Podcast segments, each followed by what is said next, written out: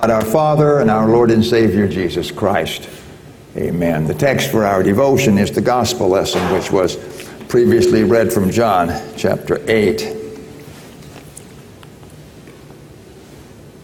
Well, there we are. Brothers and sisters in Christ, on Reformation Day, we remember Martin Luther and the battle he fought in and for the gospel. It's good for us to remember that history and to understand our heritage as Lutheran Christians. Yet, what gives us life today is not Luther's history, but the very word of cross and, and resurrection that became life to him.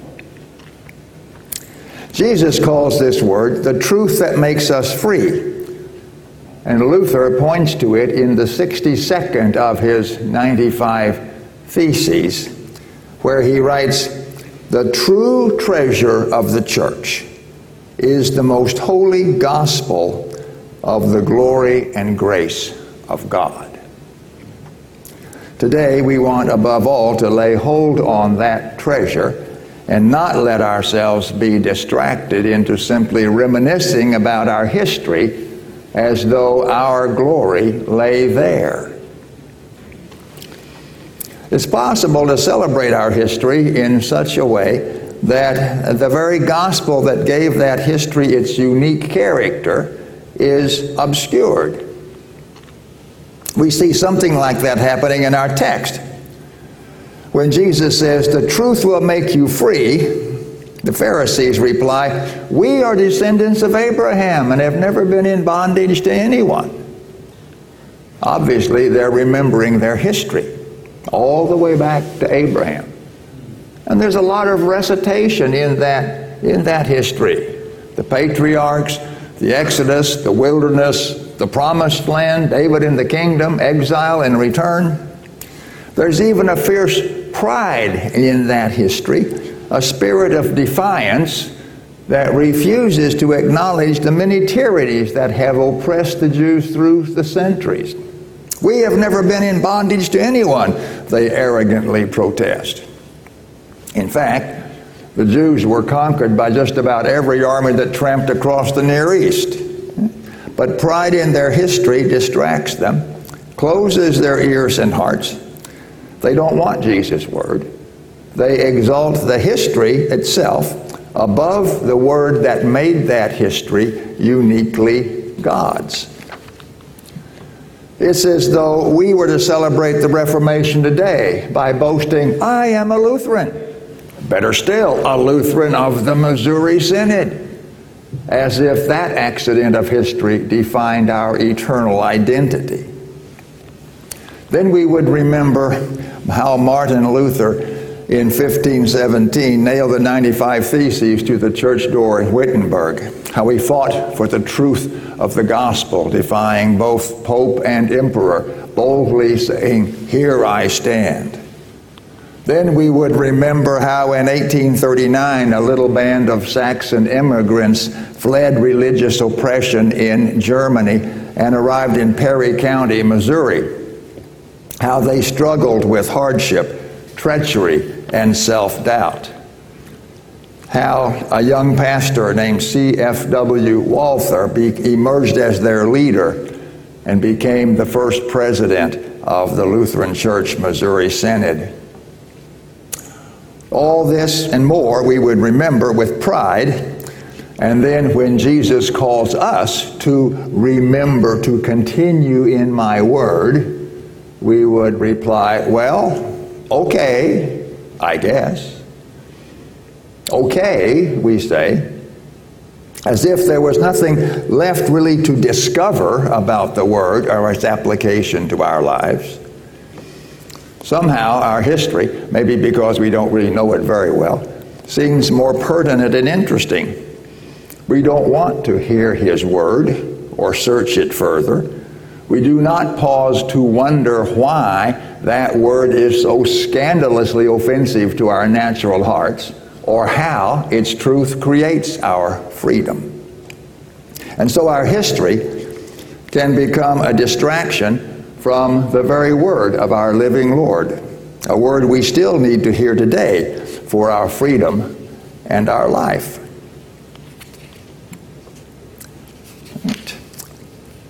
The root of the problem is not our history, it's our sin. When Jesus saw the same thing happening among the Pharisees in our text, he told them, Truly, truly, I say to you, everyone who commits sin is a slave to sin. As the conflict between Jesus and the Pharisees unfold, you begin to see what their sin is. Repent, for the kingdom of heaven is at hand, Jesus had said. But they don't want a kingdom that calls them to account. In my family, there's a saying that goes back to my niece as a three year old who got herself into, into mischief. Oh, you're a good man. Got him, herself into mischief rummaging through drawers she had no business being in. When confronted by her with her misdeed by my mother, she replied, I don't want to talk about naughty. Neither do these Pharisees want to talk about naughty, at least not their naughty. Now, Jesus' behavior is another matter. They'll talk about that. They don't want a kingdom that challenges their self ascribed superiority. But Jesus would make even the most atrocious sinner a full participant in God's family. The Pharisees protested this violates the law, perverts all justice, and makes tax collectors and prostitutes equal in stature to those who have dedicated their lives to serving God and keeping His commandments. So they will not hear Jesus' word. Instead, they accuse him of blasphemy. They call him devil possessed and a Samaritan, a half breed Jew whose impure Galilean blood must surely account for his mixed up theology. And when they cannot silence Jesus any other way, they plot to kill him. For it is easier, more desirable, to destroy Jesus and be rid of his word rather than listen, repent, and find forgiveness in, and freedom in the mercy of God. That is their sin. It enslaves them, and in the end, it excludes and kills them. He who commits sin is a slave to sin, Jesus says, and the slave does not continue in the house forever. Ultimately, what stands in the way of their hearing Jesus is not their history, but their sin, which finds in their history the excuse it needs to shut out the Word of God. But when you understand how their sin enslaved them, you begin to see how this very same sin works to deceive, enslave, and kill you too. It is sin that compliments you on your great wisdom and enthrones you as judge over God's word. Open your eyes, says the devil. Says sin. you don't need God's word. You don't need Bible study. Judge for yourself what is advantageous and desirable. Or again, the devil, Jesus calls him a liar and murderer from the beginning, says, Be smart. Surely God asks too much when He asks you to love and serve sinners, to include in the church even those who aren't our kind of folks, who aren't as devoted as we are. It's too much to be asked to give of your first fruits, to take up your cross and follow you. Don't, don't listen to such word of God. Huh? Act on your own wisdom. And yet, again, it is sin that says, ha ha, now you have fallen and become guilty. But you must never confess it.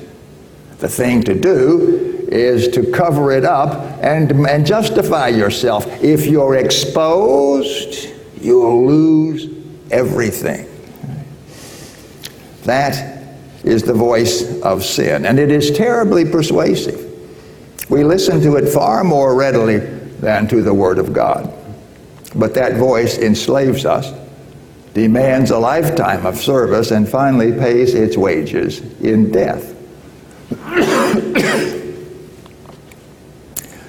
those who live by the, the word those who live by the word and wisdom of sin will find it altogether futile to cry when judgment comes but we are descendants of Abraham or we are Lutherans of the Missouri Synod there is no saving power in the grandeur of our history he who commits sin is a slave to sin and the slave does not abide in the house forever. Are you ready to hear and search it now? Word that set Luther free? The word that our synodical fathers treasured and wanted to preserve also for our sakes? If you continue in my word, then you are truly my disciples, and you will know the truth, and the truth will make you free. Listen to the word God is speaking to your heart. The word Jesus proclaims, and which he fulfilled and sealed forever when he gave himself into death on the cross. God has said it to you once and for all in your baptism. You are mine. I know you by name. No matter how worthless you may feel or how guilty or ashamed, know this that I see in you only the righteousness of my Son, whose name you bear. And that word goes on. Yet if you are high and mighty in this world, do not be deceived either. The admiration of the world gives you no advantage in my sight. The only real and eternal worth you have is that which I have given you freely out of the cross of my Son and by my word and spirit. That alone is your glory. You begin to see how the Word of God is truth against all the lies and sin of the devil? It frees you from the judgments of men, for the, from the need to compare yourself with anybody. You are a child of God. God's word of promise lifts you up and sustains you in the trials you face, but also calls you down from every illusory height of arrogance. Yours is a life lived in His gracious truth, lived in the joyous freedom of the gospel. And as you continue in the freedom and joy of this gospel, you begin to see every neighbor, beginning with husband or wife, child, children, or parents, but extending also to snowbirds and migrants and even those who seem to be your enemies through the eyes of Jesus' love. You seek the good of your neighbor and work to deliver him from evil, even if the cost runs high, just as your heavenly Father seeks your good and delivered you when you were his enemy. Thus, we show ourselves his disciples not only individually, but also collectively as the church. We did not choose one another the way we choose our friendships.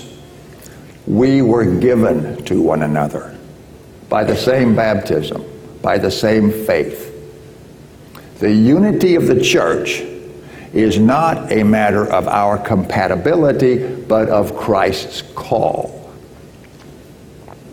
That becomes a challenge to make the brotherhood work. Jesus knew how hard it would be. It wasn't easy for him either. O faithless and perverse generation, he once said, how long shall I bear with you? How long shall I suffer you? But he bore with us and suffered us all the way to the cross.